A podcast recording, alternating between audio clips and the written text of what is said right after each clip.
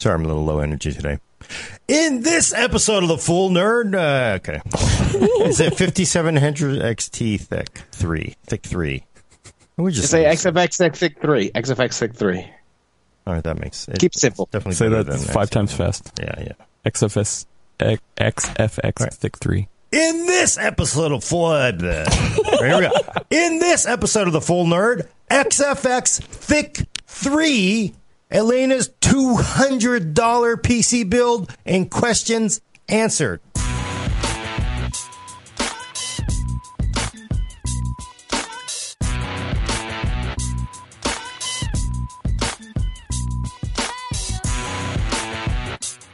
Welcome to the Full Nerd, episode 117. I'm your host, Gordon Ung, with co host Brad Chacos. Hello. To my left, for audio listeners, is Alaina Yee, Hi, everyone. And Adam Patrick Murray is controlling the horizontal and vertical. Uh, Gordon, if you didn't know, I uploaded a video yesterday about the uh, unboxing one of the final Steam controllers uh, ever to be sold. I got mine on a, a good deal, five bucks Black Friday. Uh, you know, and I, I reached out to the community and said, "Hey, why should I like this thing? Help me." Help me go on this journey, uh, and man, the outpouring of support from Steam Control users was amazing. Like the, the Love 'em. yeah, it's like oh, like the the video only has like three thousand hits or something, but the comments are like over two hundred. Uh, I'd say- like man, people Have you tried it yet?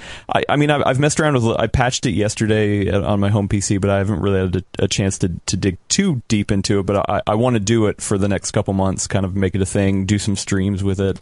Uh, but yeah, people, man, people really like the Steam controller, and, and now I, I'm I'm starting to understand why. But there's there's a learning curve that that There's I'm, a I'm going to go. big learning. Yeah. But know, once I- you do, it's awesome. But I, I actually think the learning curve isn't that high if you're not a controller player. True. Like for me, I, I just don't use controllers. Well, and I- I've also had some people say, "Hey, you should you should start with a game that you haven't played, so you're not fighting against your your pre-mental, you Your know, muscle memory. your Right. muscle memory." So yeah, and then luckily. Yeah, luckily, I mean, you know, people like in the, the YouTube chat on Discord, like people messaging me. Uh, there's also this guy, um, Existential Egg. Uh, he has a YouTube channel, like all in depth, crazy stuff for, for Steam controllers. Uh, Wow. and yeah, he's he he just recently a couple weeks ago put up a uh, like a hey, you're a new to Steam controller. Here's here's how you start, and it's I'm I'm halfway through that video. It's actually a pretty long video. I almost Uh, bought but yeah. another one because I think I have two, but I was like, $5? You can't miss that deal, right? Plus So- seven dollars shipping. Yeah, yeah. I mean, I, I still think it's worth. I mean, Yeah. twelve bucks for a f- I mean, controller yeah, that it's still a people good you know price. love out there. I I, I was I was. It That's was like eBay prices on shipping and handling, though, Yeah. right? You'll be able to sell that thing for a hundred dollars ten years from now. I don't know about that. Right? well, hey, I mean, there's You mean to like what Benj Edwards? Like, oh, look at this relic. I, I feel sad because you Benj know is a when great guy. I, I went in and I tried when they first I tried the the Steam controller back in the days when Steam machines were a real thing and they had the controller out. I actually really enjoyed it because again I. I can't use controllers. I just also refuse to. But with the Steam controller, I could I could play a shooter Wait, and wait, I wait, could, hold and on. I could circle strike. Gordon, real quick, real quick. You, you just said you hate controls or ne- you'd never use it. This is a controller. You No, but realize so you're using a controller, But I mean, that was that's the only controller where they tried to sort of make it easier for keyboard mouse people, which is superior. To but you, you can't you can't say you hate controllers because this is literally a controller. Yeah, I, I do hate them. I still I still don't. The thing is, I really still don't use it. But I thought like this: if I were to use a controller, that would be the one I would use. Adam, it's called cognitive dissonance. Ah, got it, got it, got it. Why? I, It's, Yeah. it's traditional controllers. Traditional. Yeah, yeah, I just it. don't. You know, because you can actually because you have that trackpad on the right, you, you can really you can actually for a non-controller person, you can use it. You know, like feels like eighty percent of what you get out of a keyboard mouse. Uh, you know, Yeah, yeah. great. I Well, think I it's like it. funny you keep looking at me, and I'm the least likely person of the four of us to ever play on a Steam controller. No, but controller, like I really feel that's that's my problem with controllers over the years. Is it's like you get like it's about 40 50 percent of what you can get out of performance you can get out of a keyboard mouse generally. Right. well, I, oh, the other day, and Adam was justifying the, oh, the aimbot dude, mode. Yeah, dude, yeah. Just go go back and watch the, the Halo stream. That, that was that was fun. You know, I'll be interested to see you try Halo with the Steam controller. Yeah, Yeah. Um, once you get the, more of the hang of it. Well, what's your opinion, Brad? So in these games, you basically move the cursor in the general direction of a player, and then it just takes over and aims at their head for you. What? What exactly? it is doesn't lock to their head. It doesn't lock to their head. Usually, it locks to their chest. Oh, oh, It's I like see. gravity. It's like gravity. Eh, Whatever. it's good for consoles. I'm glad that they separate console and PC players. That's Well, on Halo, they're not. So I- yeah, that's why everyone's getting mad is because there's not separate hoppers for uh, mouse and keyboard and, and controller. It's supposedly. lame. that's just a lame way to play a game. Frankly, I, it's built. lame. It's not cheating. It's you're. It's literally built into the game. What's like you say though, controllers get like 50% of the precision you can get with the keyboard and mouse. So you still got your keyboard and mouse. If you can't beat somebody with a controller, then that has something more to say about your skills than, Uh, than no, but what I Ooh. yeah, it's just a certain point. There's a certain point. If the game is aiming for you, why are you playing? Why, why are you even playing? I don't Why don't you just like log Hold in on, and have it like aim for you and like you could be reading the paper like, oh, did I win? Oh, somebody else's aimbot beat Wait, me. hold up. I don't remember aim assist being that uh, dead on in, in it- these games. Yeah, no, it, it, it depends. There's there's always that when you you know if if you mouse o- or you thick thumbstick over. You know, on a mouse, obviously, you can just go linear straight to straight across. You know, uh, an opponent. But with a, a controller, you know, you start to to go over, and then once you hit him, it kind of you know starts to. There's two Like things. gravity. Yeah, number one, it'll gravity towards it so that you get closer. But then when you're over it, it'll turn down the sensitivity so that when you stay over it, it you have more fine control. But then once you get off of it, it, it clicks uh, again. So you know, So that's not the same it- as like it just I, zeroing I in actually on. no, no, it's not, and, and I think Oh, it's more of an assistive thing. Yeah. like I don't think yeah, it's that's how- cheating. I think that's it's how assisting. I remember it being in most games, and I don't. I mean, I don't think Halo's ever allowed this, but there are some games that allow you to turn it off. So if you want to challenge yourself as a Oh, controller yeah, player, yeah. you can. Yeah, so and some are some are more uh, egregious than others. Halo is definitely Look one of the worst face. ones. It's ridiculous to play in a game against other people where that that you have a mode where Well, but- but Gordon, you don't have the a mouse problem. across You the can already screen, do it that. Gets to the person, it stops, and you shoot, and then it. Well, come on! But, but Gordon, why, like it, if mouse and keyboard is superior, then Like why, some why does dude it matter? got banned from Fortnite just for like streaming somebody using an aimbot. he was just like five feet near him, and he got like he got banned. I saw that in the news. Turns out he should have been playing it on the Xbox the whole time. Or he should have been playing it on his new uh, 5700 uh, XT, right? Yeah. Yeah. Thicc three. Segue. Yeah, and so for people who don't know, it feels like deja vu all over again, right? With this. Yeah, because uh, today, actually, if you go to PCWorld.com, I have a review up of the new XFX Radeon RX 5700 XT Thicc 3 Ultra, which Oh boy. these names these days are That's they're a getting hard. mouthful. Uh, I'm just gonna call it the Thicc 3 Ultra from here on out. Uh, the Thicc 2 Ultra actually just came out in September, so a few months ago, and we reviewed that. Uh, we gave it, I think, at the time, four stars. Uh, we we liked a lot of things about it. Uh, looks like a muscle car. It's the fastest clocked Radeon 5700 XT that we tried at the time. Uh, but it had like all sorts of BIOS issues out of the box because the early 5700 XTs had I think it's AMD driver issues more than the fault of the vendors. But there were issues that required a BIOS update out of the box, and taming that uh, those high clocks uh, needed a bigger cooler than what the original Thicc Two Ultra was. And this was the one uh, Gamers Nexus actually, you know, blasted the Thicc Two Ultra all over the place. And we actually had an episode here where we talked about why we like it a little more because we're not tinkerers whereas Gamers Nexus, you know, blasted it apart. Um, but the good news is XFX basically fixed all those problems, and they manifest in the Thicc 3 Ultra, which, uh, again, the review is out today. Spoiler alert, uh, 4.5 stars uh, and an Editor's Choice Award. It's one of the best Radeon RX 5700 XTs you can buy. Uh, so the original one, it was very fast, but it was also very loud. Uh, for this one, XFX completely, not completely, but they substantially redesigned the cooler. So instead of two fans, 200 millimeter, two 100 millimeter fans, it now has three fans. Uh, two of them are 90 millimeter, and the one in the middle is 100 millimeter. They've expanded the heatsink, so the card is almost an inch longer, so it has a lot more just metal in it. Wow. And it didn't wind up in the review, but they also they swapped out one of the issues with the Thicc 2 that Gamers Nexus and other places highlighted is that if you're into memory overclocking, uh, the Thicc 2's memory heatsink was not very effective. Uh, for the Thicc 3, they replaced it with a copper direct contact heatsink, and I tested it. it did, again, it didn't wind up in the review, but I tested it, and the Thicc 3 is now 8 degrees Celsius cooler than the Thicc 2's memory is. So it's just better in every way. It's very quiet. It even has a quiet BIOS that that makes it virtually silent. It's very quiet. It's super cool. Uh, in our temperature tests, it only hit 68 degrees Celsius, which is wonderful. Uh, if if it never goes above 70 degrees, that's just amazing. Especially because to make this even faster, uh, XFX really is cranking the power on it. Uh, this is the fastest clocked XT that I've tested. It's uh, 1935 megahertz out of the out of the gate, which is a lot. Uh, so it's the fastest by a few frames per second XT that we have.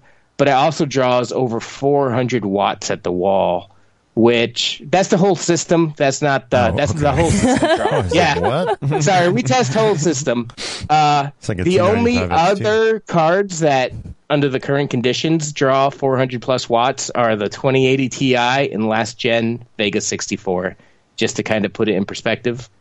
But that being said, the cooler's great. It runs quiet. It runs cool. It's big. Uh, the thing's gorgeous. It performs like a champ. Uh, if you don't mind the power draw and you don't mind how big it is, because it's three slots and over a foot long, uh, it's a great card. You should consider it. If you had issues with the, if you loved the design of the Thicc Two Ultra when it came out, but some of those other reviews turned you off of it, definitely give the Thicc Three some some consideration. It's right up there with the Sapphire Nitro Plus in my eyes as the best Radeon 5700 XT you can buy. I mean, it's it's still beautiful. That is a beautiful love it. card. I I would love to see it in person. I- And I, I have a couple questions uh, about the design itself. It, it looks like that that middle fan is is bigger than the two Yeah. edge ones. It's is, that, 100. is that right? Yep. It's 100 in there. Yeah, that's. okay. Yeah, that's pretty standard in graphics card designs. Really? Uh, oh, okay. I guess I've never yeah. noticed that until now. The uh, the outer ones are 90 millimeter. The inner one is 100 millimeter. Oh, okay. So. Wow. Um, and then your, I sorry. Side note: I have a question about your photography. Where is this card sitting when you're taking photos of it? Because that looks hilarious. That is actually I've been yeah I've been complaining to my daughter that uh, she never cleans that freaking thing out. So she finally cleaned her dollhouse out, and so I took pictures of it in her dollhouse just because I, I was sitting there eating lunch and I saw the dollhouse and I'm like, this is a big, beautiful, ridiculous, over the top graphics card. I think it'll be fun to put the, you It know works. take some pictures in a dollhouse. The Yeah, scale it works. kind of works too with little. Uh, I mean, it ma- yeah, it makes it feel larger than life. I I, I like it. Uh, I do have a question though, Brad. So you, you get to these. Yes. I know people get really torqued up about. Oh my God, there's like you're talking about. I'm getting 25 megahertz more out of this. Uh, you know Yeah. how people like to, to argue about like it's 25 megahertz, but like if you're looking at 25 megahertz out of an overall 1900 megahertz, it's is it it's fairly inconsequential though, right? I mean, uh, and- all, all of at this point we're at the point where AMD and Nvidia have these GPUs so locked down and tuned so well that you're not really getting too much more performance out of the overclock custom cards. Like this is just a few frames per second faster than any of the competing ones. It's a, it's like five to seven, I would say percent. I don't have the numbers in front of me. Faster than the reference model, but even still, that's not a whole lot when you're talking. You know, 100 frames a second. Now it's 105, yeah. Uh, but it's good. I guess the one thing I'm wondering is people are just so it's so binary. It's like, oh my god, this is the worst thing ever because it's you know four percent slower or something like that. And I I kind of wonder if people are getting a little too torqued up over not not that much, and the vast majority of people don't overclock. So maybe Yeah. you should get a video. It almost feels like you should just buy a card based on either price or aesthetics more than performance necessarily. I'm not saying performance doesn't matter; it'd be great, but honestly, I think that's where we're at these days. I think performance, you get a little bit faster. Like I said, this is the fastest one that we reviewed. It's about one frame per second faster than the Thicc 2. It's two or three, four frames per second, depending on the game, faster than the Nitro Plus. So, in real life, you're not going to see that. So, to me, it's all about the extras and especially about the cooling solution. Because to me, with all these things, you know, performance being the same, you want to make sure it's quiet. You want to make sure it runs cool. You want to make sure it doesn't suck to sit next to. Like that Vega 64, I never recommended that because it sucks just sitting next to a Vega 64. The water cooled one, So- or the air cooled one? Uh, the air cooled one. The water cooled one was all right, but the tubes are too long. Uh, it got 1.5 stars for me. That's the worst graphics card I ever rated. So, but yeah, I 100% agree. Uh, performance these days, I wouldn't worry about that too much unless you're someone who likes to tinker and do like to overclock stuff yourself. In which case, having the dual BIOSes on this uh, XFX gives it more power than competing cards do. It's 230 watts rated for for the card itself. Uh, so you'll have more room just to tinker and stuff. If you're into that, then you might want to look into something like this specifically because it does give you more headroom to tinker. But in general, if you're just buying a card, try to find one that you think is beautiful and is cool and quiet. Yeah, cool and quiet does matter. It does. It's it's underrated. I think everyone thinks about performance, but it really is pretty even across the board these days. Speaking of performance, again, we covered it when we reviewed the Nitro Plus, but I really, really like what Sapphire does, even though we're reviewing the XFX thing right now, uh, where they have their Nitro Boost software feature where they like very slightly down scale the resolution and then use Radeon image sharpening to clean it up. Uh, and it just delivers huge frame rate improvements. And I really, I hope to see more cards doing stuff like that because I think this card would do great. Do they have? Do they basically have a, a patent on that, or? Uh, I doubt that just it's gonna be patented. You can do it yourself with Yeah. using Radeon settings. You can hobble it all together. They just made it extremely simple. You just say, "Hey, I want the resolution to be 85%." Turn on Radeon image sharpening. Boom, and now it's as fast as a 2080 Ti. Nice. Uh, I do have a question. At four thirty, oh, you want to go? You go first. It's cool. I was going to ask about the value here. Where where does that where does this go against? Believe it or not, it's 440 bucks, but it is a great value because that little bit of extra performance that XFX eked out with these high clocks, uh, you know, all the extra power and whatnot, uh, was enough to give it five to seven percent more than the reference edition, and that puts it neck and neck with the five hundred dollar GeForce RTX 2070 Super. So for 440 bucks, you're getting the same performance as the Founders Edition 2070 Super, uh, which costs sixty dollars more. And this one has the nice big beefy cooler, the dual BIOS switches, you know, all the fancy extras. You're getting a real premium card, the same effective performance for sixty bucks less. Dang. So it's the the 5700 series are great values if you haven't fully bought in on ray tracing yet. Okay. So my question is, after you were talking about how if everything performs relatively similarly, you're looking for a card that looks nice and also, you know, is cool and quiet. What would mm-hmm. you say to people who bought the Thicc 2 Ultra? Because that was only like, what, two months ago? Three months ago at top? So, like, they're probably looking at this. If I was a Thicc 2 Ultra buyer, I, I would, I'd be looking at this going, dang, I would have, I should have waited. Well, actually, uh, I haven't talked to FX XFX about that issue directly, but I know that they were they did make fixes to further production models of the Thicc 2 Ultra that work in some of the extras that you see here, like better memory cooling and stuff. And if you bought one of the first batch of Thicc 2, I believe they'll swap it out for you for free. Oh, okay. So- That's cool.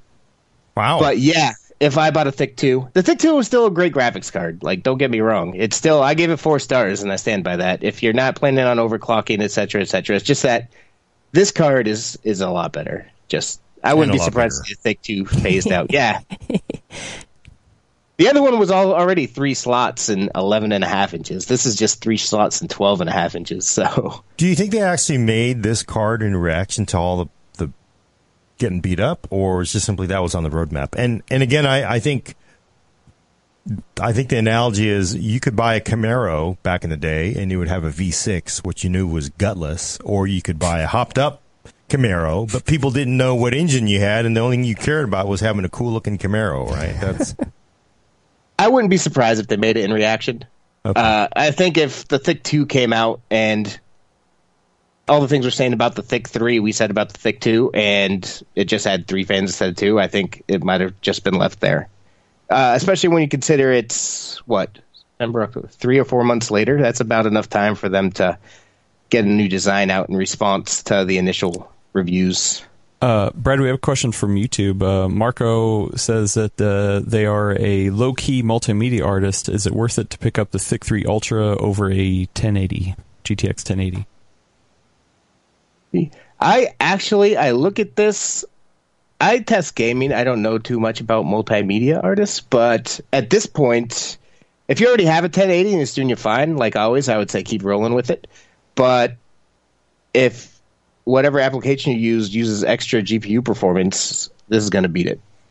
Yeah, and so you you gotta and you know this it, the world is if you're talking about multimedia meaning video editing and Premiere, Yeah, you're going to want He, CUDA. he, right? does, he doesn't. Uh, He didn't say Specify. But yeah, so if you're doing video editing and it is, you know, NVIDIA CUDA specific, haters can hate, but that's what you're going to want in your application. So if you're using something that runs the AMD encoding engine yeah. I mean, and, and or I, compute, you know, Well, but then yeah, I mean, and like the the codecs and stuff. I mean, Nvidia's trumped up, you know, their their uh, dedicated codecs and stuff like that. Not Right. dedicated, but um, the quality of their codecs, right? Uh, so yeah, I mean, it's one of the one of the things I want to do in the new year is actually to build a an all AMD machine and and see, you know, we we keep talking about it like like just put it a video rendered on a Intel Nvidia Nvidia box and then an all AMD box and just you know look at oh, the, you mean the actually results look at the results? That's yeah, yeah. I mean, because it's one thing about power and performance, but it's also the results out of it. So yeah, it's one of the things I want to do in the new year. yeah. I want to start editing some sort of rendering tests to my GPU suite next year as well. I'm going to figure all that out over the break. Boy, that's really tough, though. It's Yeah. really. I know that's the reason I haven't yet, so I'm not promising anything. But Yeah, theory. that's a that's a rabbit hole. I think because you start Yeah. getting into, especially with rendering, d- different bit rates, It's- different codecs. it's been a request from a lot of people for a couple of years, but it adds a lot of extra work and consideration, like you said. But I'm I'm going to think about it over the break and see if I can maybe squeeze a few things in. Well, and people are usually asking about. Uh, nobody's asked specifically this time, but a lot of times people ask about VR performance on this stuff. You know, It's uh, fine. for that testing. but yeah, I don't test it anymore, but all of the, at this point they're all fine. Yep. All the, anything that you buy that's over two hundred and fifty dollars is going to be fine for VR. And like always, the more that you can spend, the better it'll be. Nice. Cool. Right, so it's good. It's great. Good job. Editors High Choice. Award. It's Friday, everyone. Cool. That's great. The Oh, name though, and uh, you're, that's you're still the thick still bug anybody? No, just damn, that's a lot. I didn't lot realize there's an better than ultra the, uh, too. It's a lot better than the waifu card that uh, Gamers Nexus reviewed yesterday. I'll take I don't, thick. I don't know about that. Is that one actually available in the U.S. or is that only in Asia? No, it's a China thing. I, I, I don't want to necessarily step into these these waters, but I, I, I'm, I'm wondering does does the thick name with the, the extra C at the end connotate something sexual towards a certain gender, or is it just you know, It's not really gender. It's just thick, yeah, curvy. Okay. Curvy. Well, sometimes yeah. they do that because of uh, you know, it's just a word that doesn't exist, so they can't Yeah. like, oh, there's nobody that owns this word thick, right? And then you get sued for it. Well, I'm just this- thinking because waifu obviously is. I mean, the it's it's female gender, right? You know, at least the thick I thing mean, is. I you have, know. I have. I'll just say, if we are wading into these waters, I have yet to hear my female friends use this word in relation in relation to the opposite gender. I have heard my male friends use it in relation to the opposite gender. So we'll just leave it at that. Wait, which word? Thick. thick. I've Never. I just don't. I, I don't run with that kind of crowd, so nobody nobody says that. What, the, I- the, I still the am- jerry can and ethanol crowd. Yeah, yeah. You st- I still don't know what the way, a oh, that's a waifu is. thick jerry can. Oh, yeah. Hey, you know what? You go down the rabbit hole on this. I was like, I got that because I bought one first, and I was like, wait, is this authentic? Because there's so many knockoffs, you don't know who you're getting Oh it from. gosh. You open it up and you're like, okay, is it real? And Uh, it's The best thing about this conversation is that you guys are on completely different tracks right now. you. Did you see that? It's a really nice this this water can. I, I, I, you could stand on it and jump on it. What the plastic one you got? Yeah, yeah. Oh, okay. I should try that. Yeah, it's it's designed for the military, so some private can't destroy it easily. That as much as oh, Why you would know, I he or she the tries. private for? What? Why would blame the private for? Because it's always a private because they're angry at whatever getting you know smoked by the sergeant or whatever, so they they take stuff and they destroy it. You, It's just that's just the way it is. XFX Radeon RX 5700 XT Thicc 3 Ultra. Ultra. I just Yeah. wanted to get that out because it's like it's like that long. I mean, I I'm trying to write the headline, and I'm like, this name takes three quarters of what I could put. All it really needs is like an Intel uh, 10th gen number, so like five, like 10980, and then it just has to have an AMD thing too. Like Ryzen Threadripper is actually the full name of the Ryzen Threadripper, but nobody ever uses Ryzen, A- so AMD Ryzen Threadripper. Yeah. that's a okay. lot. Yeah. Uh, cool. Good card. Go get it on a sale. What was it? Was it on sale? What, when, when was it on sale? And did we see any sales on Black Friday for it? It only recently came out in the Oh, last okay. few weeks. Uh, it's 440 bucks, uh, which is 10 to 20 dollars less than the Nitro Plus. Uh, but right now on Amazon it's 433. So Okay. save seven bucks. It's an even better value. Yeah, but with that, with that, that ten dollars, you could save. You could put it into a two hundred dollar PC build, right, Alaina? You can. That'll get get you two months of Xbox Game Pass. Oh, there you go. Boom. Yep. Uh, so I guess we have switched to uh, my topic. Yeah. Speaking of Black Friday deals, Speaking of Black Friday deals, we had some really great conversations in Discord. On Discord, I'm learning. Full I've been Discord. I've been I've been harassing the poor young people on on our Discord to tell me, "Is like, is it in? Is it on?" I know I sound like an old person. Fix me. um, but yeah, there was a lot of discussion about the builds that everyone was uh, putting together, and you know, every year I like Some to great do deals. Yeah. they're talking about all the deals, and I like to do every year a feature where I challenge myself to see what's the cheapest gaming PC I can put together using Black Friday deals. Um, and I actually wasn't expecting to beat last year's number, but I did. Last year's number was $272 um, for a FreeSync uh, ready PC. So you could uh, have just gotten yourself a cheap FreeSync monitor and gone to town. And that was $272 this year. Uh, it was $208.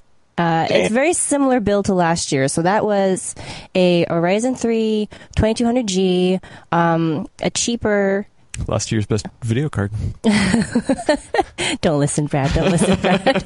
uh, a, a cheap uh, B4 B450 board. Last year is three. Um, B350 board. This year it's 450, so it's a little bit of a chipset update.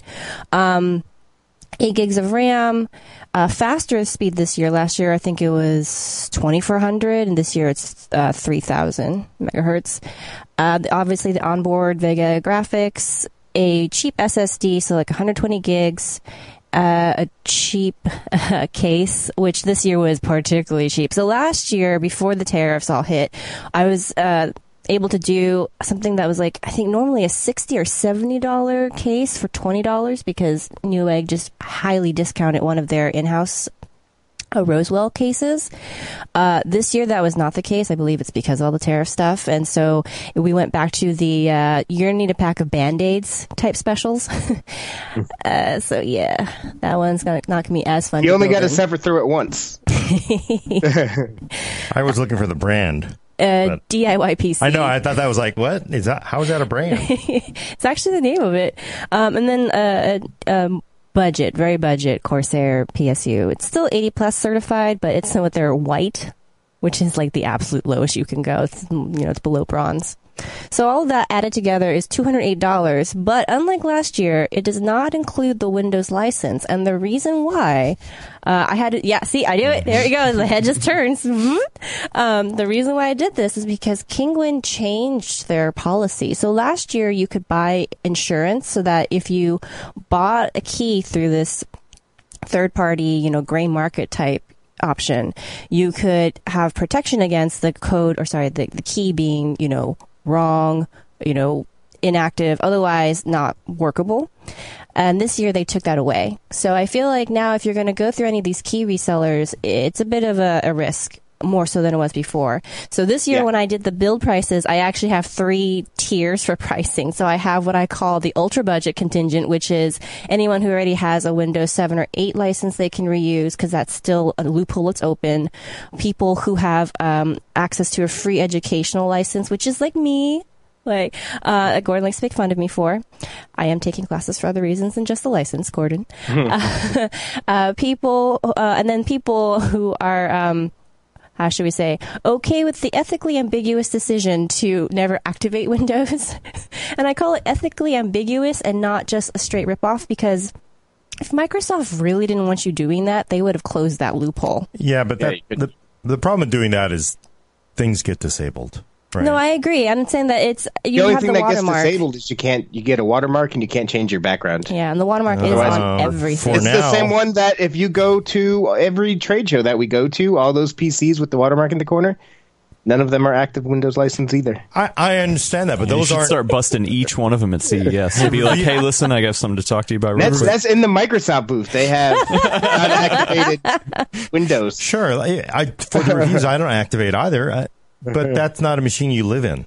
You know, Yeah. this is an actual live-in machine. I just we can come on. revisit this argument in a second. I just want to finish my, my mm-hmm. explanation of the Yes. three tiers here. So that's the ultra budget contingent. We have what I call the the adventurers, the people who are willing to go onto eBay and Kinguin now and buy their key and see how it goes.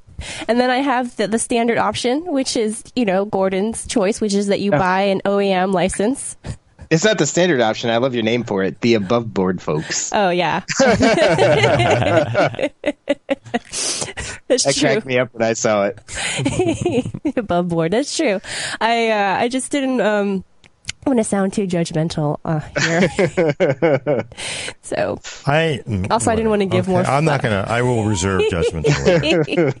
So if if we go with the adventurous b- tier, that's still two hundred and twenty to two hundred and thirty five dollars, which still beats last year's two seventy two build. So like to like, we are still doing better this year, which I think is a testament to the fact that. I mean, we're just enjoying such great hardware that everything trickles down to a point now where people in the ultra budget category, you know, 2200G is for someone who's very modestly building. And they can enjoy all this performance for very little cash, and I think that's fantastic to see. Yeah, and especially because you're getting. I mean, RAM prices are not killing Yeah. us. SSD, prices aren't killing us. Like so those have come down further over last year, which is one of the reasons why now we're, you can get faster RAM and more capacity out of your SSDs for the same prices as you were seeing last year, which I think is a great thing. Like honestly, I recommend for this build, you know, upgrading the storage capacity and also even your RAM, just because it's just so much cheaper to do that this year than it has been ever.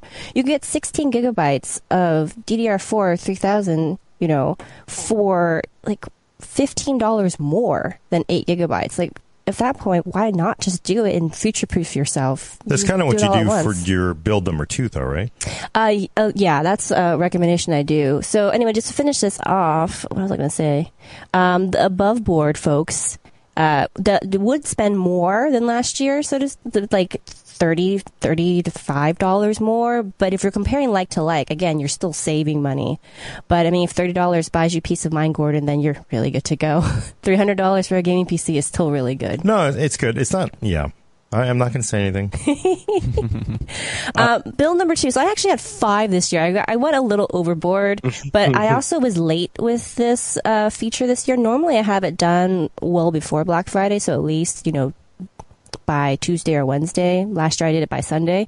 This year, I published this on Saturday after Black Friday, which was a bummer. But uh, prices held for a really long time, so you could actually do the cheapest builds. Um, really easily and then the more expensive ones with a little bit of like swapping in and out uh, all the way through monday which i thought was fantastic normally it once it goes it just kind of goes it's just done Things just seem like perpetually on sale this year in the PC space. sorry Things just seem perpetually on sale this year for PC components. Yeah. It feels like it's been a really good year for for building for sure um so like build number two we saw a fx f sorry xfx i can't do it today um radeon rx 570 4 gig edition for $100 after mail-in rebate during black friday which you know i before black friday you know brad and i you were ta- we were talking about how you don't really recommend these older Polaris cards anymore now that we have, you know, NVIDIA's newer cards. But you were saying that if it dropped to a certain point, it would be worth it. And this was And one of those. hundred dollars is well below. yeah. It's ludicrous. Yeah, so you can get really great 1080p gaming, you know, for Yeah. not that much. Because if you just, if you literally just stick this card in, you just add $100 and now you have a 1080p machine, um, for $308. Base price. Base price. That's how I'm calling it. It's so good. That that's to me that's the best deal of Black Friday. You know, right there. It was just Uh, such a sweet spot. Mike actually, one of our coworkers, did a deal post where I was editing it, and he was like, "This is this particular smartwatch is the best deal you'll find on Black Friday," and I changed it because I'm like, "No, this is not better than that graphics card." You're like, uh uh nope. Yeah. that graphics card came with the three months of uh, Microsoft Game Pass and your choice of either Borderlands or Ghost Recon Breakpoint 2. So that thing's just like ludicrous for hundred dollars. I know. Just think about it, right? Like you spend three hundred dollars for a, a fantastic. I mean, for that price, 1080p uh, machine, and then on top of that, you have. I don't know what the PC side has, but it's like at least twenty to thirty games through Game 100. Pass. Oh, for the PC 100. side, PC side too. Yeah. Yeah. Yep. So, and at least like what four or five really big AAA titles that you probably want to play. So you, you do that, and then you also have Borderlands three to get to your, you know the Outer Worlds um, after you're done with those three months. So y- through all your breaks, right, your long weekends. So you if you get Christmas off, and then you have you know Martin Luther King and like President's Day, then you have all this time to actually take advantage of those games, which I think is great for three hundred bucks. Yeah, Yeah, especially if you're shopping on a budget like this. huge value. Um, we actually saw some of these game uh, deals as well with the higher end AMD CPUs. So, like AMD was just really bringing the value this year, both on the CPU side and the GPU side. Uh, let's see, build number three. Uh, so build number three, build number three was a micro center special. Like you had to live near one, but I threw it in there just because I really liked the option, the alternative, if you're willing to spend a little bit more. And that was taking a Ryzen 5 1600 and pairing it with one of their boards, which is actually, I think, one of the ones that, um, Steve really liked when you know he released that video recently about like the B450 boards that were you know among his top picks, and I think this Aorus M was one of them. So Great. you got that in a bundle deal for 120 bucks total, which I think, I mean, a 2200G is fine, but I, and I mean, 1600 is a little older, but you're still getting more cores, more threads. And I think that if you're doing more than just gaming, like if you, you want to do something that's a little more intensive, then you have that kind of room to stretch into that. And I like that and to and you're getting also I also beef this up with more RAM um, and also the an additional hard drive so that you have more space than just that piddly 120 gigabytes which fills so fast um, and all told it comes to 400 bucks which I think is great I also Yeah. threw in a nicer case because I was just like, man, if you're going to upgrade, why stick yourself in this tiny, like, micro ATX case that you probably will cut at least one finger on?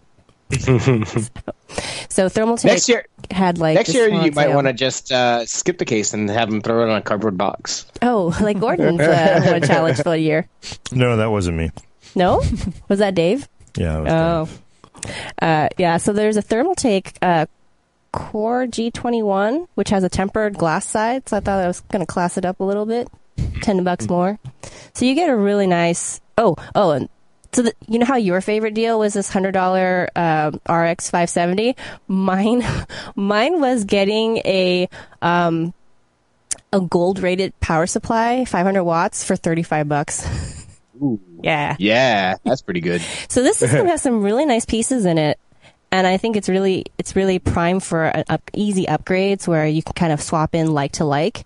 Um, some people were commenting on the cheap builds that I just mentioned, where they're saying like, "Oh, that motherboard's super cheap," like you know the VRMs aren't gonna be as good. I'm like, yeah, that's true, but it's got a 2200G, and if you're on a budget, you're not going to be popping in something like a 2700X into this build later on. I mean, maybe you might, but at that point, you can afford to, you know, re- rethink your build. I think.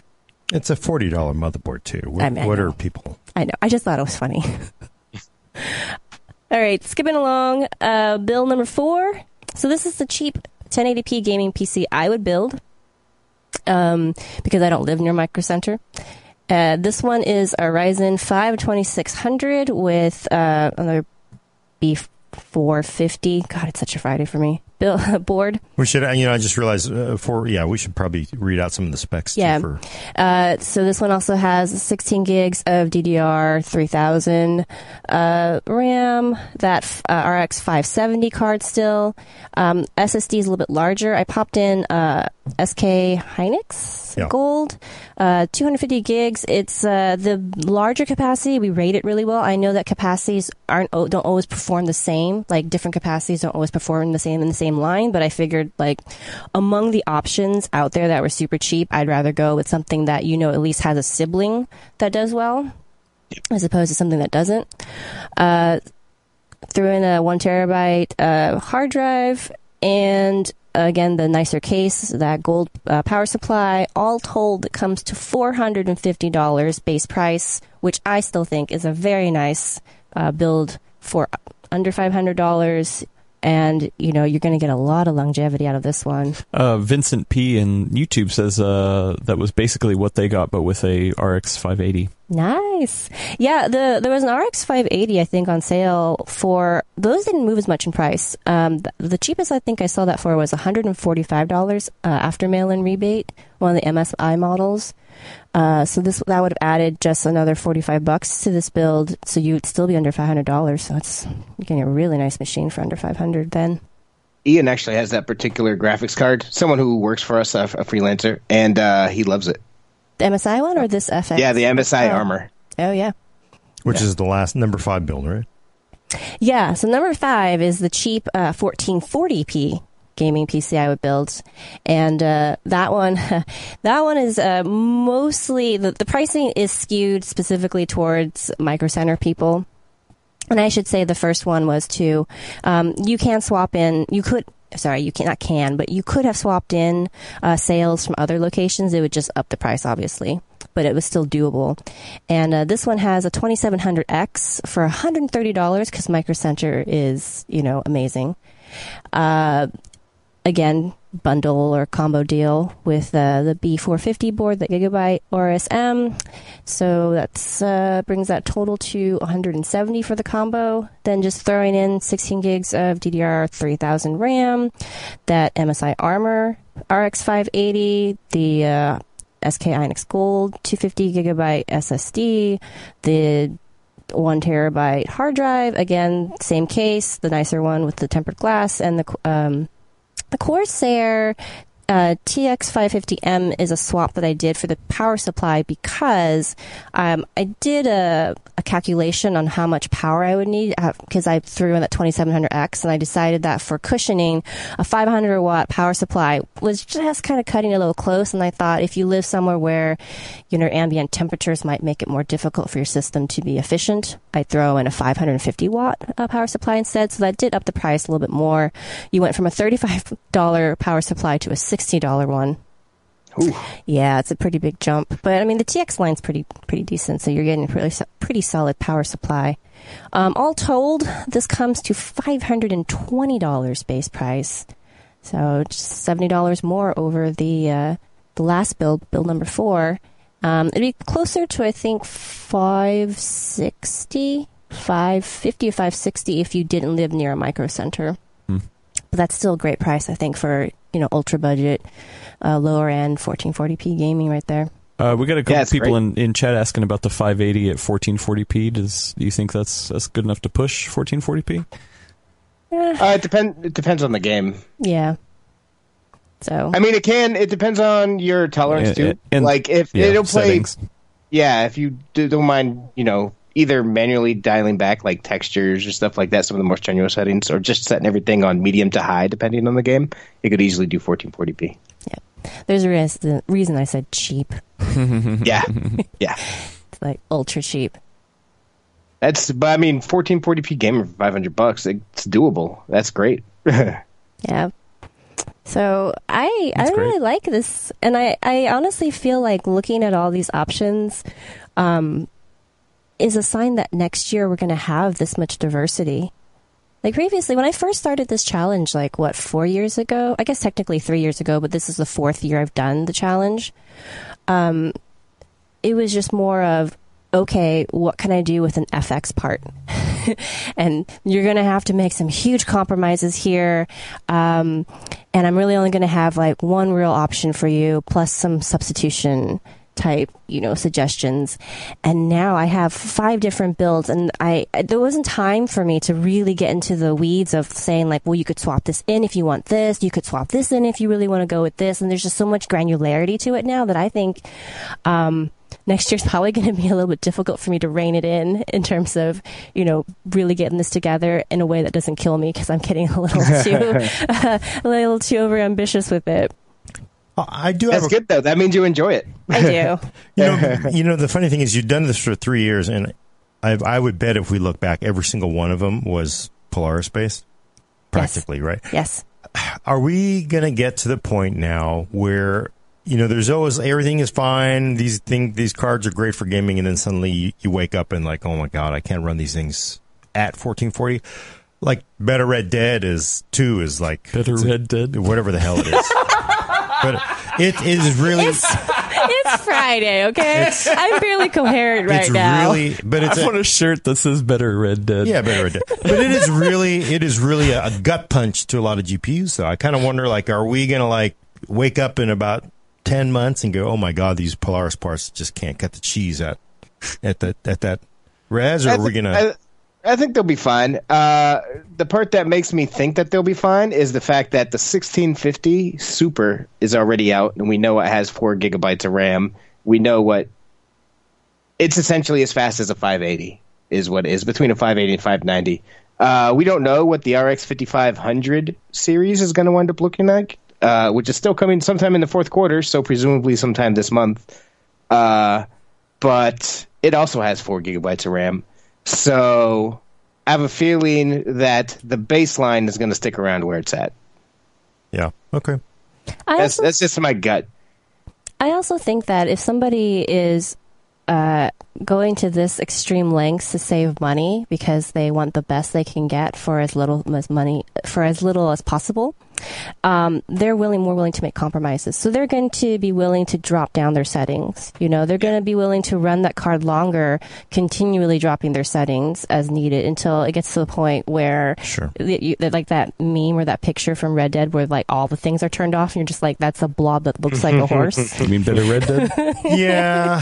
I mean, it just it's always hard to pin, but like because you, you never notice it, but you, ev you one day everything is great, and then one day you wake up and your 1080p yeah. graphics card is like, oh, and then you is say, 720p okay, how many days do I have till Black Friday, and I can just mhm. upgrade my graphics card. I'm just wondering if that's going to really change next year. Where like Polaris is great now in these kind of low end cards, but next Well, year, next year's going to look a lot different down, because I don't think there's really going to be as much inventory for me to do this kind of thing. You know, where I I can say to everyone, like, "Hey, everybody!" I I don't think I'm going to say next year, "Hey, it's going to be eighty dollars for an RX 570." I think they'll just be gone at that point, yeah, probably. Yeah. and I think we'll be looking. RX at, 570 will be gone, but I think the 1650 Super and 5500 will be probably at pretty good discounts. Yeah, this that's time what next I'm year, 'cause They're coming out right now. but I don't think they'll hit quite this much of a low. So I don't know if I'll be able to beat this year's prices with the same like comparable type hardware, relatively speaking. and isn't I actually uh, fully agree because these ones have uh, the newer cards have GDDR6, which is much more expensive. Yeah.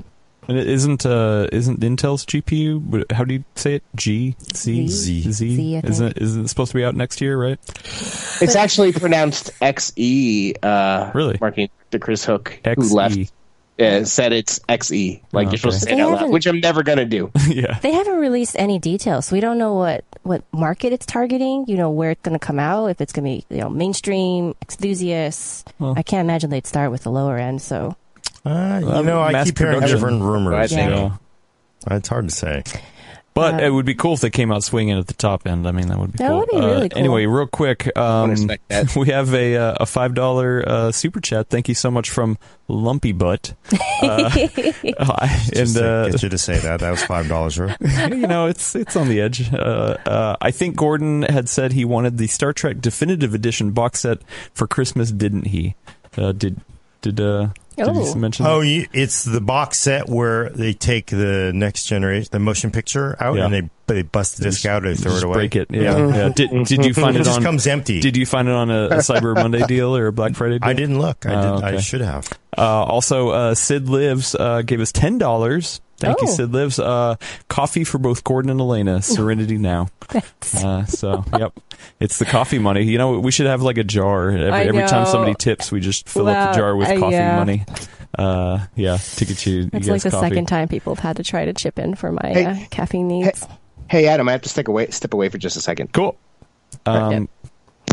So I'll just switch Yeah. the camera to you two. Uh, yeah. So any any more uh, good Black Friday uh, or Cyber Monday deals that you saw that you weren't able to incorporate into this article, but you were like, uh, you know, this was because you mentioned this the panel stuff, and there's actually a lot of people in here. Um, Yeah, this year Vincent was- said he got a hundred dollar, 144 hertz TN panel. Yeah, the- 150, yes. 144 IPS, and then a lot of people are talking about uh, IPS versus TN and things like that. Yeah, so this year was interesting for monitors because typically, and when I said when I said in my um, "Should you wait till Black Friday" videos that we did on this channel, you know, in the lead up to Black Friday, I said, you know, I haven't typically seen a lot of movement on monitors.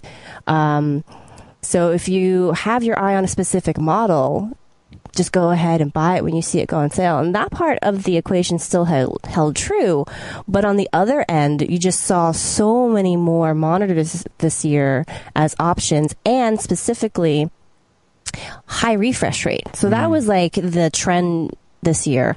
A lot of 144 hertz panels in the lower end. So Dell did their doorbuster like twice and then they also released a little bit of stock early. So you if you were quick on the draw and I actually tweeted this out for the the first official doorbuster, you could have gotten um I think it's a 24 inch panel for $100 that had 144 hertz refresh rate and FreeSync and I think it was a T, it was a TN panel. But for a hundred bucks, if you're willing to to go down to TN, I mean, like, man, that's that is premium budget gaming right there.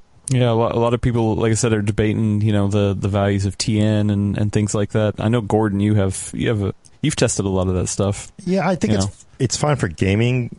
Yeah, irrespective of the FreeSync versus G-Sync issue. I the issue is if you like for me, I like to edit photos, and TN never really cuts it Yeah. for me. It's because TN really can get pretty ugly sometimes. That that said, I think that if you're not editing photos or doing any super color sensitive work and you are mostly gaming, I've had some pretty crappy TN panels in the past, and you get used to them after you stare at them for. A, oh yeah, for ga- you never notice. And 144 is having a high refresh is Yeah. nice.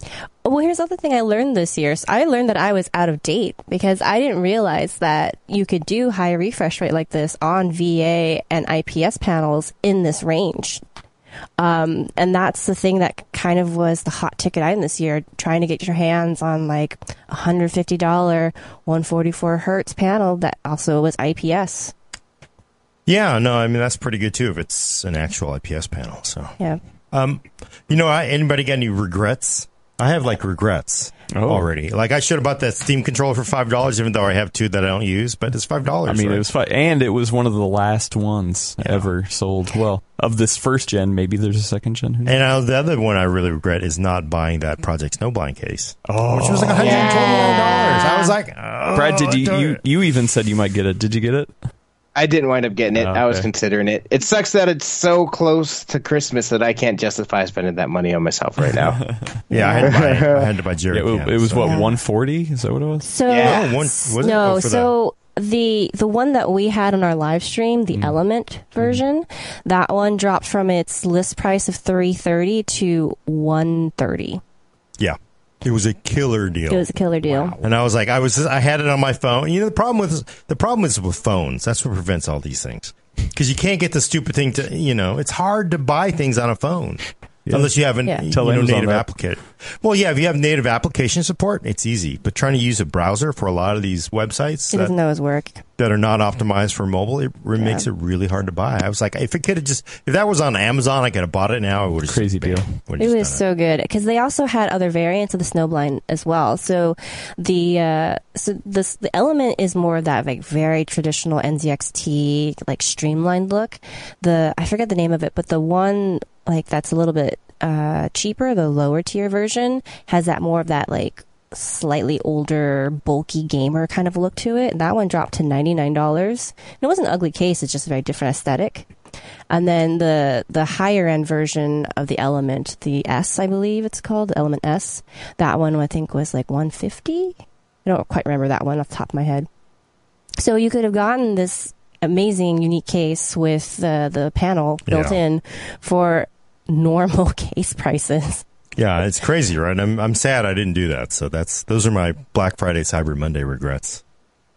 Yeah, I, I thought about it and then I said to myself, there's nowhere for me to actually display this, so it doesn't make sense for me to get it. But it's a good deal. You're just getting a good deal. Isn't that enough? No. Oh, I want that thing super bad. I might wind up getting it next year if it goes back down to that price. yeah, next that year. was that was impressive. That's a lot of a lot of gifts for my kids though. 130 bucks. Eh, they're old enough to get their own job, right? I got you. Then you start charging rent. The dollhouse is all. Charging rent, yeah. You got you, like, is it a dollhouse enough there, Brad? What what else you want? Yeah. Um, going back to monitors real quick, the one thing I did want to say that I thought was very odd for this year, and I think an unfortunate consequence of, I mean, unfortunate, but it's unintended maybe, or the whole G-Sync compatible thing means that I didn't see that many actual G-Sync monitors on sale this year. Everyone kept saying it's G-Sync, and I'm like, mm, is it really? And I would look, and it was like, nope, FreeSync. But it's G-Sync I, compatible. I hate that branding. I get why they do it. It's for that exact reason. No, I- But I I respect it that they they have so successfully polluted the waters. People have no idea. like, like really? Wow, that's oh no, that's that's not a G-Sync panel. It's G-Sync compatible, which is and the crazy thing is, of course, people call them G-Sync compatible now. It's basically a FreeSync panel. It is. yeah, it is. That's what it is. It It's just is. not a free sync. They just don't call it that. I just think it's a bummer for people who are looking for an actual G-Sync monitor when they're trying to sift through all these deals. Like they have so much more, you know, Yeah. cruft to get through. that's that's the job of any any business is to make make your com- to some, so confuse consumers that they buy your thing thinking it's the competitor's thing, or you know, it's just sort of like buy your your competitor's thing isn't thinking it's your thing. No, it's great. I mean, that, that's the whole point of business and messing with each No, other. No, I mean in this case that actually goes against what Nvidia would possibly want because now everyone's buying just FreeSync monitors. No, not really, because what they already support it. You know, one they support they support it with G-Sync compatible mode. Two, these cheap. I'm sure they charge for that validation. And well, no, I, but the other thing is like the, these cheap people were not going to go buy a G-Sync panel anyway, no matter what, right? So they weren't going to buy your G-Sync thing anyway because price is always the impediment. So why do they think they're buying the higher end thing, but they're getting the Well, but on on the backside, actually, I think more relevant on the backside, it might have somebody buy a GeForce card instead of an that's what I was going to say. Yeah. I think that's really what the ploy is. It has nothing to do with the monitors and the monitor makers. She's like, oh, I see, I see two logos on this. It says uh, G-Sync compatible and FreeSync. I've heard G-Sync. You know, I should just go ahead and get the GTX or RTX, whatever. Right. Well, Yeah. I mean, we talked about it um, early, early on. Remember, we had Tom Petersen on, and we Yeah. knew at some point they would have to support FreeSync, adaptive sync, because people are going to go on like, oh, I can't run a GeForce card with this. I will buy a Radeon next time, right? And it, we got to that point, and they're like, okay, and they switched. And I- know it, people hate it, but I, I just think it's just you have to respect Clever. that they pulled it off. Yeah. That they Yeah. pulled it off, right? There's actually TFT Central, which is a good monitor site, actually just recently reported that the next round, it's going to take a hardware revision. So the next round of actual proper G-Sync monitors are going to support VESA Adaptive Sync, so they'll be able to work with the Radeon cards too. So oh, wow. yeah, yeah, I haven't been able to, I haven't confirmed it with Nvidia yet, but TFT Central reported that over the break, I think. huh. Ah, yeah. Well, so, huh? Is that good for Nvidia or? I, I think G-Sync is going to stick around, but we'll never see discounts on them. They're going to be even more luxury brand than we see now. Yeah, and it's always been that premium panel experience, right? And you know, Yeah. justifiably so, right? But mm-hmm. Huh. That that's interesting that they would support Radeon, which that you have to again, you have to give you have to pat people on the back for doing the right thing and making it easier. It's like some if it comes true, yeah. Nice. Cool. Uh, why don't we get some questions? Because we got a lot Oh. of questions. You wanna go from the piling feed? up? Uh, yeah. Let me uh, switch it over. Do do do. Uh, yeah. If you have questions, uh, obviously put them in the YouTube chat uh, right now. Or if you have questions all throughout the week, you can always go on the Full Nerd Discord, drop them in the Full Nerd Questions channel, and we will get to them on the show. Uh, I actually have some ones that came in on the YouTube feed from from a couple weeks ago that I've been holding on to. Uh, So I don't even know if they're here anymore. Uh, but uh, Lauren Klatush uh, had asked a couple weeks ago, uh, what do you suggest for running Blender, 2950X or 2990WX, Gordon? Oh boy.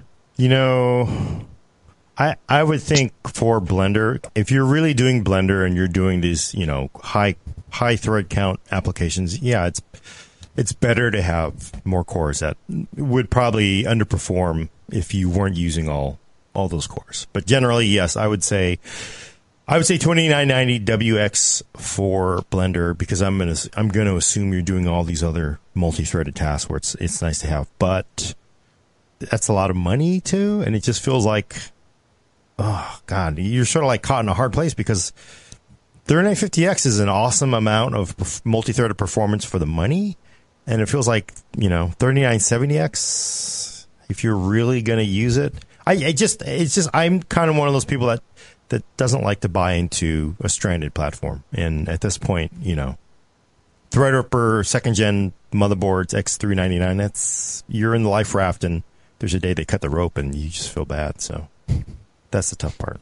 But yes, if you had no choice between those, I mean, those are your only two choices. Money doesn't matter. Then yeah, 2990 WX. Yeah. Uh, S7473 uh, asked, uh, did we review the Lenovo C940 yet, Gordon? I don't think we have, or somebody else may have reviewed it, but I did not review it. So, but I don't believe we have though. Okay. Uh, and then Zrog Duel uh, just asked, uh, "Am I going to do a follow up review of the Steam controller?" Uh, I'm not going to review it. We we actually already have a review that that Hayden Dingman had done for us years ago.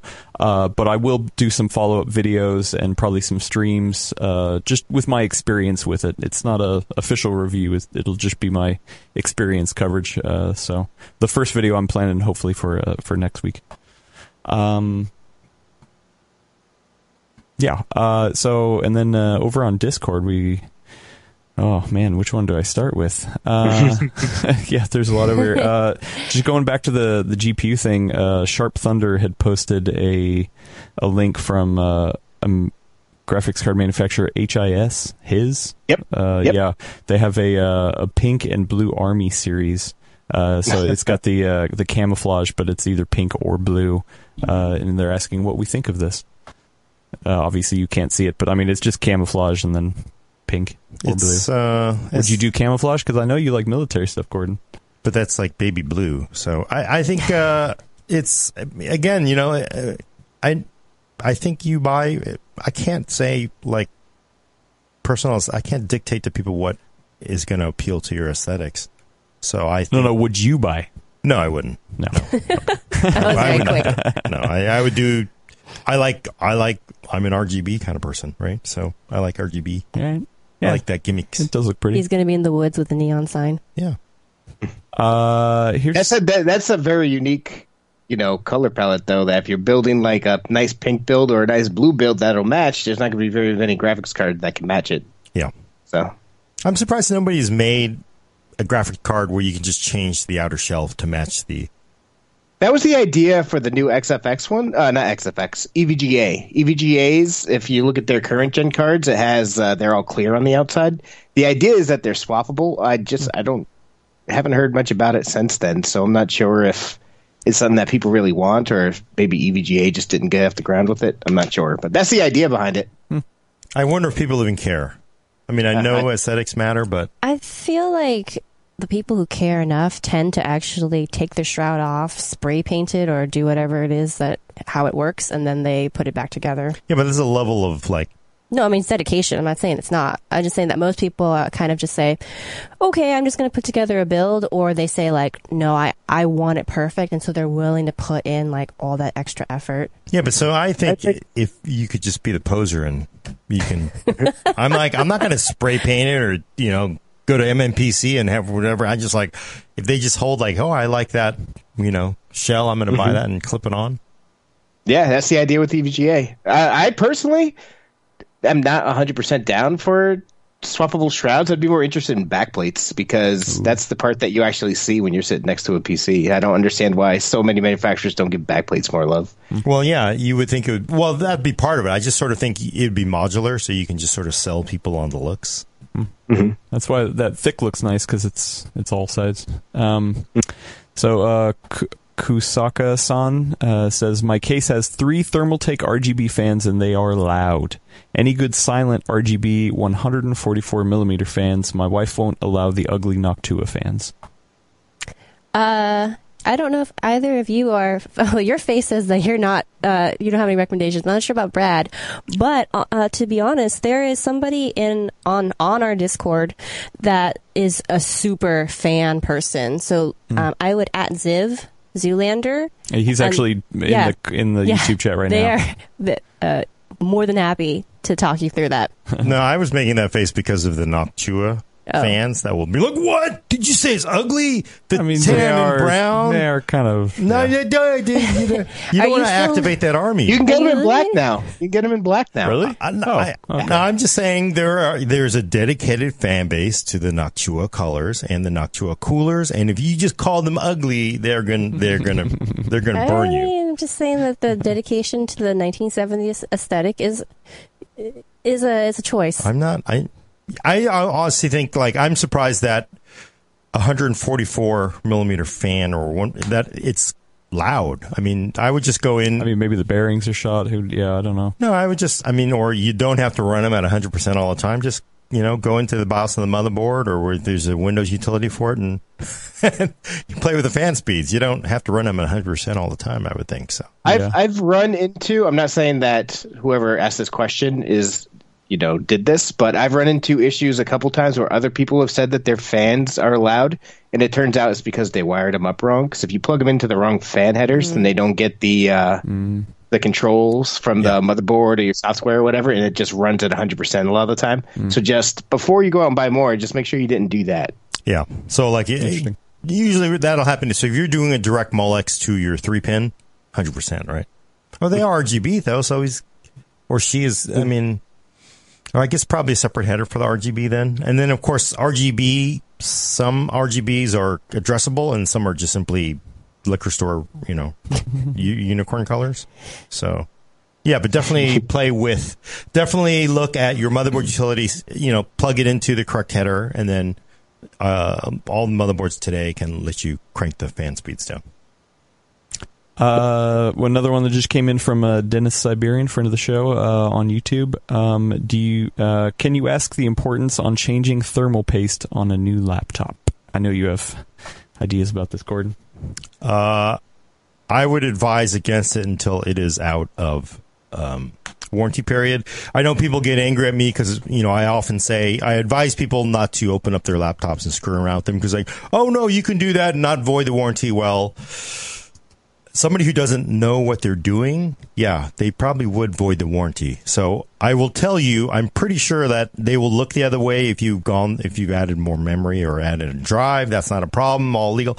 I'm, I'm gonna guess though, if you you pull off the cooler on your laptop and repaste it, um, they they can easily screw you when if there's a, a problem because they'll say, "Well, what's up with this? You put liquid metal in here?" Like, "Oh yeah, it's awesome." Well, it's not our problem. You you shorted it out. I mean that that is, I would think that's completely defensible. There's a line you can do. You can't disassemble your entire laptop, pull the motherboard out, put it back together, and then say, "Oh my God, where's my warranty? I can service this." Drive, memory, yes. A repaste, you are you're taking a huge risk, and yes, it does lead to, you know, very good performance benefits generally. But I wouldn't do it. Not on a laptop that is under warranty. Okay. Uh, That said, if there's if there if you have an older laptop or a secondhand laptop and you're having issues with stuff, give it a shot because it does it can lead to some pretty solid performance benefits. But I agree 100 percent with what Gordon's saying. Nice. Uh, over on uh, Discord, uh, Two Blue One uh, asked, "I was looking to buy a new monitor, but is now consi- uh, but is now considering waiting for Mini LED, HDMI 2.1, and DisplayPort 2.0 to be available. What do you think? Should they wait? Should they get now?" Uh, I you know if you're into that awesomeness of mini LED and all that stuff, I'd wait because I it looks pretty spectacular. I saw Asus had a mini LED panel at uh, CES last year, and it was like, oh, this is beautiful. So. Yeah, it's only going to get better and cheaper, right? And you often know, don't always want to be the first one out the gate on new technology. So I do think it's going to be. That would be oh, sorry, go ahead. I do think Go. it's going to be a bit of a wait, though. Well, I mean, it's out already, so I know, but in terms of getting choice, like having it Oh. ubiquitous, maybe that's why they're blowing out all these panels for hundred dollars. uh, sorry, Brad, go ahead. I was gonna say the fact that you don't often want to be part of the you know the bleeding edge teething group for something that you're spending a lot of money on might be a good reason not to wait unless you have a compelling reason because it is going to be a little bit I think before those are reasonably priced to get that whole bundle of features. Yeah. Uh, so Sharp Thunder has another one. Uh, this one's a little longer, so hold on uh, for the ride. Uh, independent survey shows AMD has increased in popularity popularity by 50% over the last two years.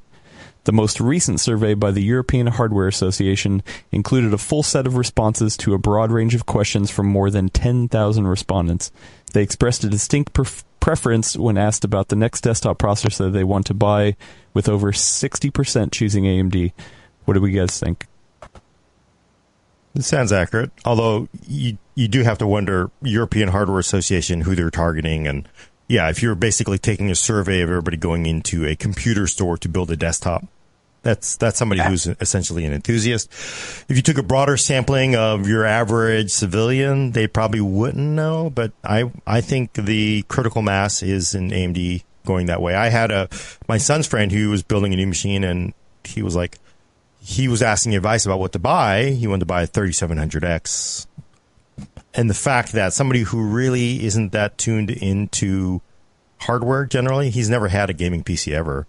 And he wanted to buy a Ryzen tells you the, the mind share is there. It's, it's not made up. People can't explain it away, but it may not be as huge as some people are making it out to be. Yeah, I would say that mind share is not the same as market share. So I think that AMD has done a good job of getting out there, and um, you know this is what people are talking about on Reddit and in forums and stuff. So anyone who's new to building is going to pick up on this, right, and kind of absorb it. Right. But it's not the same as actually looking at what's in the market and how many people actually are still running Intel versus you know AMD. Yeah, and this is one of those things where the the classic the the classic thing is always like you know PC gaming is dead, desktop PC is dead. Uh, a lot of sort of like mainstream analysts don't understand, especially Wall Street. They don't understand the significance of that loud minority. So PC enthusiasts, PC gamers, people that are really tied into it, they tell two people, those two people tell two people, and it just spreads. So the it's a very important crowd that Reddit subreddit, those people that are in those forums that because you know most of most of us when relatives come to us, you they ask you what to build, right? Hmm. They're not gonna they don't know what the hell to buy, so They asked me what to buy, not build. Not very many of my relatives build though. yeah. but I uh just to get my own two cents in here too. I, I agree. Who knows about the methodology of the survey itself? There could be all kinds of different things, but I think it does drive home exactly this: that AMD's been doing good work on a consistent base at this point to even be in this conversation because it was in the doghouse for a decade. Bulldozer was just a bleak, bleak time, and not only is the mind share going up as the survey points to. Uh, I actually just published an article recently about how AMD's ascending. It, in my eyes, it snatched the computing crown from Intel on the desktop, so it's there for performance. So for AMD to be in a spot where it's claiming back mind share and it's actually beating Intel right now is very good things for AMD. Uh, very bad thing for Intel probably. Uh, but we're gonna have to see where the next few years go out of it. Yeah, and again, everything perfect timing, right? Because Intel doesn't have any CPUs to sell anyway to people. Their shortages are well reported by everybody, and I've heard that from people too. Like there, there are shortages, so that is just yeah. Everything points to market share, mind share, nerd share. Uh, I have another question from Dennis Siberian. Um, how long do you think before we get ARM on desktop? Would it make uh, would it make sense for things like low power terminal machines? Uh, I think it's it it's just not worth it because you know you're basically looking at these headless dumb terminals. It doesn't matter what what is in it anyway and the price of low end Intel and AMD CPUs on x86 and the infrastructure from the OEMs is already there. So what is the point in even doing ARM? I, I you know, I, I'm I'm not a believer in ARM ever really being a competitor on on desktop, un- unless unless Apple adopts it, right? I already said that they, they do ARM, and it'll be the end of it'll be the end of the Mac. It'll be the end. I I think ARM makes a lot more sense for laptops. Uh, and it's struggling there for a bunch of different reasons. Uh, I mean, if you wanted to, you could already run a terminal off a Raspberry Pi with Windows 10 embedded or something yeah. like that. But to me, the low end AMD and Intel chips, after ARM started making noises a decade ago about being low power and efficient, Intel and AMD both put a lot of energy into making their chips much more energy efficient. So I think at the low end, we're already looking pretty good there with traditional x86 processors. Yeah, I imagine most of those just little cheap little you know, nut sized boxes in every bank and place you go into, and they're mm. all probably x86. It doesn't really matter. And for me, when I have seen you know machines with ARM in it, I just feel like the software support has been so bad that it it doesn't it make it a viable platform. Yeah, I think at this point they there's no chance of it, it competing on against traditional x86 laptops at this point in mobile? I, would say no chance would, in the short term. I don't think. I don't think it's going to happen in the next few years. I think it's really telling. Mark just reviewed all the different Surfaces because these Surfaces were actually really interesting because Microsoft built the same laptop with AMD inside, Intel inside, and Qualcomm inside. And for the Qualcomm one, I believe he quoted an Amazon review, but the just the idea was the problem with ARM is that a subset of your programs work, and a subset of those work the way you want them to work. So, yeah, I mean, I, I remember using a Surface RT. So, yeah. I, you know, that was a different world back then, and I understood why Microsoft did it back then. I still understand why they're doing it now. They have to, you always have to have an escape hatch. No, but, I understand it. I'm just saying that I think that was proof of concept in in terms of how bad the experience can be when you don't have the software support that you know Brad was just talking about in that quote. Yeah, and it hasn't gotten that. I mean, it is better, but it hasn't gotten that much better. No. It just no. I would, and the thing is, Intel mobile parts are awesome. They are just they are spectacular. Battery life, performance, yeah. everything. So we were just talking about this last night. Who when, the hell wants to pay thousand yeah. dollars for an ARM-based laptop and just have it suck next to an Intel-based laptop? And then you know, if AMD comes out with Mobile X Share, then Intel and, and will and AMD will be mixing it up. That means they'll get faster, they'll get more efficient, prices will get better. Where's the room for ARM at that point? You know, it's just kind of like it's a science experiment. They're going to continue to carry until. Yeah, well, ho- hopefully, uh, maybe when Mark comes back for next week, maybe we can have him on the show for the. Yeah, yeah, yeah. Talk about the that stuff. That'd be interesting because I I know he's a little bit more hot on it than we are. Uh, question from uh, YouTube. Uh, Bronco Monk asks uh, a Ryzen 9 3900 for $700, or is it worth dropping $1,080 uh, for the Ryzen 9 3950X? Uh, they do uh, gaming, home desktop, some video editing. It's worth four three hundred dollars. Yeah, almost four. Oh wait, from a thirty thirty nine hundred to a thirty nine fifty X. I would say I would do a thirty seven hundred X. Right? I mean, Uh, you know, 3800X is sort of like it's not really worth paying the extra for the clocks.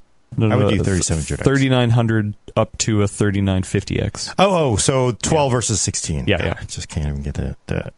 No, I, I probably not. I mean, most video editing I've seen doesn't really scale. You you probably are not going to get the return on investment from going from 12 I mean, unless you get the money. unless you have the money yeah. and you don't care, then yes. Yeah. It's nice. It's always nice to have 16. They are the best cores, highest clocks, and all that stuff. But That's you could put that money into a bigger SSD, more RAM, GPU. Uh, over on Discord, C Money five two two four one asks, uh, "What is your worst RMA experience?" I thought this was a good one. Anyone have any horror stories? For electronics? HP laptops. My wife's HP laptop went through three different hard drives, and uh, this was one from like five or six years ago. And every time they insisted it was us doing something, or they just it. Every single one was a headache, uh, and was just awful. It was an awful experience. Every other return I've ever done has gone swell, but dealing with HP, getting the hard drive and the laptop replaced three or four different times, uh, and they would never re- swap out the unit. They would just repair the hard drive. It was such a miserable experience that even though I really personally like the idea of the Spectre and stuff that you just reviewed and gave five stars, it made me personally swear off HP laptops for life. That that's the way to do it, though. You should you should always punish a brand for punishing you. That's that's my general advice. Mm. Unlike like I'm going to fix this broken MacBook Pro keyboard by buying a new MacBook Pro keyboard. I swear to God, I read something on a on Apple. It was like whatever whatever dude was like. Like this is like this is a horrible horrible experience. It's all got all these problems. I think I'm going to fix this by buying another Apple laptop and then buying paying them for the money for the support. How best And to then- fix the Apple laptop? and then laptop? every three years, I I will just simply ask for another laptop. It's like it's like you go out, you do that, you go out and you buy somebody else's laptop. You can't. Lame. Anyway, I buy other people's laptops now. That's fair. That's that's completely fair, Brad. There's nothing wrong with that. I I had a bad experience with my gas can. You want to hear about that? Oh, uh, yeah, we got a next question. Just kidding. Uh, Alaina, anything? You know, I'm trying to recall if the reason I can't remember is because I've never had anything as bad as Brad's experience, or I was so enraged I had to suppress the memory because otherwise it would just get me all riled up again. And I actually think it's the latter. but regardless, I don't really recall. I, Alaina, you're the kind of person I can tell that's like if there's a problem, you're like you're on it. Oh, I, Right. I, you. I, I would get a little angry. Let's just There's put it that and there's way. people like I, I, I'm sorry, I got to get into the this the this gas can I bought, Valpro gas can. Hey, the people on YouTube want to hear It it. didn't come with the mounting hardware for the spout, which is illegal in California anyway, which is why I got it. So it doesn't have the the, hou- the mounting hardware. I was like, "Hey, what, what's up? Where's the mounting hardware?" And the company was like, uh, "We didn't sell that to you, even though Amazon and somebody else has sold it to you. You got to go talk to them." I talked to them like, "It, it doesn't come that hardware." Well, your picture shows it, right? Oh, like, oh, uh, well, I guess we'll order it next time, but we, we don't have it now. and it's like, and look at all these scratches. What's up with this? It got dents. It's like, oh, that happened in the mail. It's like, no, you do not scratch paint off of a powder coated can shipping, right? It's like, I'm just going to return this damn thing. And it's like, oh, we'll give you 10 bucks off. Oh, okay. Well, you know, I'm going to scratch it anyway. $10 off. but I was going to return on a general principle, but it's like, yeah, then I got to go return it and everything. It's just like, and it was you actually, should a- never take the first offer, Gordon. I didn't, but it's a pretty good deal for 10 bucks. No, you should never take the 10 bucks first off. offer, Gordon. Yeah, well, see, you were not the kind of person that would do that. I'm like, "Ah, I'm too lazy. I don't care. That's funny. uh, yeah. Uh, actually, so it's not. It's kind of RMA. Kind of my first. So my first PC build, I, I I bought all the the personal PC build. I bought all the parts at. Um, not Micro Center, the other place, uh, Fry's. Uh, Cool. and so, yeah, I, I, I go home, I build it all. Uh, you know, I go to plug it in, switch on the power supply, hit the button, nothing. And I was like, huh, I, I've, I've only built a couple other machines, but I've never had this problem before. So, I, you know, I open it, like, I, I, I see, like, I'm hitting the button, nothing's lighting up, nothing. And, you know, I, after a while of thinking about it, like, even I, as a, as a noob, was like, oh, maybe the power supply's dead? I don't know. So I, I took the power supply into Fry's. They were like, and it was a cheap thing. I, I got real cheap power supply, oh. and the, and so the, luckily they exchanged it. I was like, I think it's dead. They exchanged it. Go home, put it in, load it up, but you know, wires, everything. Turn it on, plug it in, hit the button, nothing. And I was like, oh no, then it's not the power supply. It has to be something else. Uh, and then I, at work, I had brought home a power supply, plugged it in, and the machine booted. So it was that power supply. So I went through two like crappy power supplies till I got a. Then then the next time I took it back in, I was like, hey, this one's dead. I don't want to exchange it. I just want to get a, a little nicer one. so mm, yeah, I, luckily Fry's was was there for me on that. Oh wow, I'm so That's surprised. that that's we- why you don't oh. cheap out on power supplies. Yeah, no, I I learned the hard way for sure. I am so surprised because when you started that story with Fry's, like I, I find it incredibly painful to go to Fry's to handle any exchanges or Yeah. returns. That I thought you were going to get so much like. I mean, th- grief this was dealing with it. uh, this was before, what- right? Yeah, So- this was 2013, 2014, um, when you know when it was cool to go Fry's, you know, and it was it was hopping. Uh, Wow. So yeah, I that was that was luckily for him. Uh, a couple more And I think that's that's an important. To me, the takeaway from this conversation is that things break is on how businesses treat you when you try to get them exchanged. That Mm-hmm. makes all the difference in the world because no no part is ever going to be a hundred percent success rate. You're going to have RMAs if you buy enough new stuff. It all is how you get treated. So Fry's treated Adam right. I felt like HP treated me with my laptop return wrong. And hopefully, there's some businesses here listening to that today. Yep, yep. Do right by your customer. Uh, a couple more fun questions, and then we'll get out of here. Oh, this one Yes. was this one was for Gordon, but I guess It's uh, okay. not. Uh, it's okay. We can right, bring it back. I will do the the the question I was going to do last. Uh, my cat BB chimed in and said, "What's the warmest, most comfortable keyboard to sit on?" Maybe Lenny, you might know this. I don't actually know what would be the warmest keyboard. Yeah, keyboards aren't supposed to get warm, so that's. I mean, uh, I think it's gonna be whatever keyboard that BB lies on. Actually, uh, Lindsay had showed me something. Uh, maybe it was a Reddit thing. I don't know. Uh, where they had a decoy keyboard next to their, I've seen their that. PC. Yeah, they're like, "Hey, we're gonna put the keyboard over here for the cat to lay on while I'm using this keyboard." So I wonder how that works though. Like, do you have to start with a decoy like in the proper place, and you have to like pretend to type on it so that it attracts the cat, and the cat comes by, sits down, and you're like, just slide that over. All right, here we go. I don't know. Yeah, I don't know. Uh, luck- luckily, uh, BB, my cat BB, uh, likes to sit on my lap. So, yeah, uh, Oh, she's never like sat on my, my keyboard. Uh, My so cat is not so perfect. it's weird she's qu- asking that question. You know, maybe she wants to upgrade. You know, she's she's tired of my lap. She wants to upgrade the keyboard. Uh, all right, uh, Gordon's back. So uh, we got this question from uh, Dennis. All these great questions from Dennis. Um, what station would you like to live on, Babylon Five or Deep Space Nine? Where would you have the most fun? oh, oh, why did you ask him that? I, you know, because it's it's like making fun of Noctua fans. I am a Deep Space Nine fan. I think it was actually, other than the original series, the best Star Trek. Yes, but have you Yeah, watched. Babylon Five? I don't think you have. I've watched enough of it to know. oh, see, here we go. And then also, go. like, who is that? Like, is it Harlan Ellison? Who, That's why I asked him. I Who is the one who? Or is it, there's somebody who claims they pitched it to Paramount and Paramount stole it from them. Blah blah blah blah.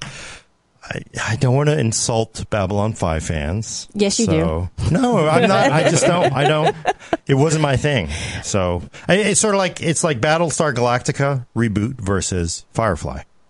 You, you can seem like you can only be in two camps. Um, I just was not into Firefly, and people are like, Wait, you can only be in one of the two camps? Is that what you're saying? it feels like that. That's not true at all. I think I, I, I'm going to speak for Brad. He can correct me, but I think I like you- both. Yeah, see, see, I also Same. like Babylon Five Uh, and Deep Space come on, Nine. Gordon. Gordon, you know Look, he, he likes okay. he likes extremes. He likes duality. You are not. You're also not realizing the reader viewer asked if you had to live there. Which one would you live in? I would live on Babylon 5, not because I find that personally I feel that's the best sci-fi TV show of all time. Uh, that's not why. It's because Deep Space 9 is the edge of a war zone and I don't want to live on the edge of a war and zone. And really far from So- yeah civilization. There's- it's the Federation. You always have Earth, the the the, the Gene Roddenberry view of, of the of the galaxy. It, it's no.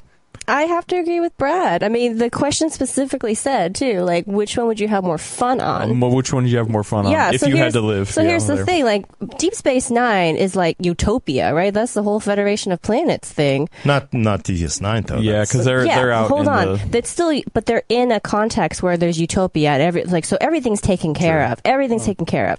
The only thing that brings uh, excitement to your life on Deep Space Nine is that you're always fighting with somebody, and that gets boring too. If you're just always fighting with somebody, somebody, that becomes boring.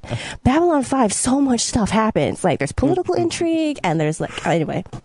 Yeah, yeah. I just, I just was not a Babylon Five fan. I know you're not. and especially because clearly somebody ripped somebody off there, and I don't know who actually Oh, ripped boy. them off. so it's like they're basically on a station in space, and yeah, I, there's no way I would live in Babylon Five. It's just like because I like story and plot and acting. You obviously did not watch Babylon 5. I watched I, enough of it. I actually have never He's watched trying. Babylon He's trying. 5. Yeah. I'm resisting this this bait so hard. I just, I, it just felt like every episode was like, I, it- yeah. Wait, hold on. Which season did you start with? Well, the first one. Why would you? What? Oh.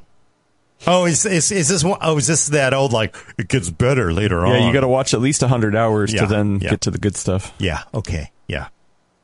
No, that's that's that is not the judge of something good, right? I Like, love it.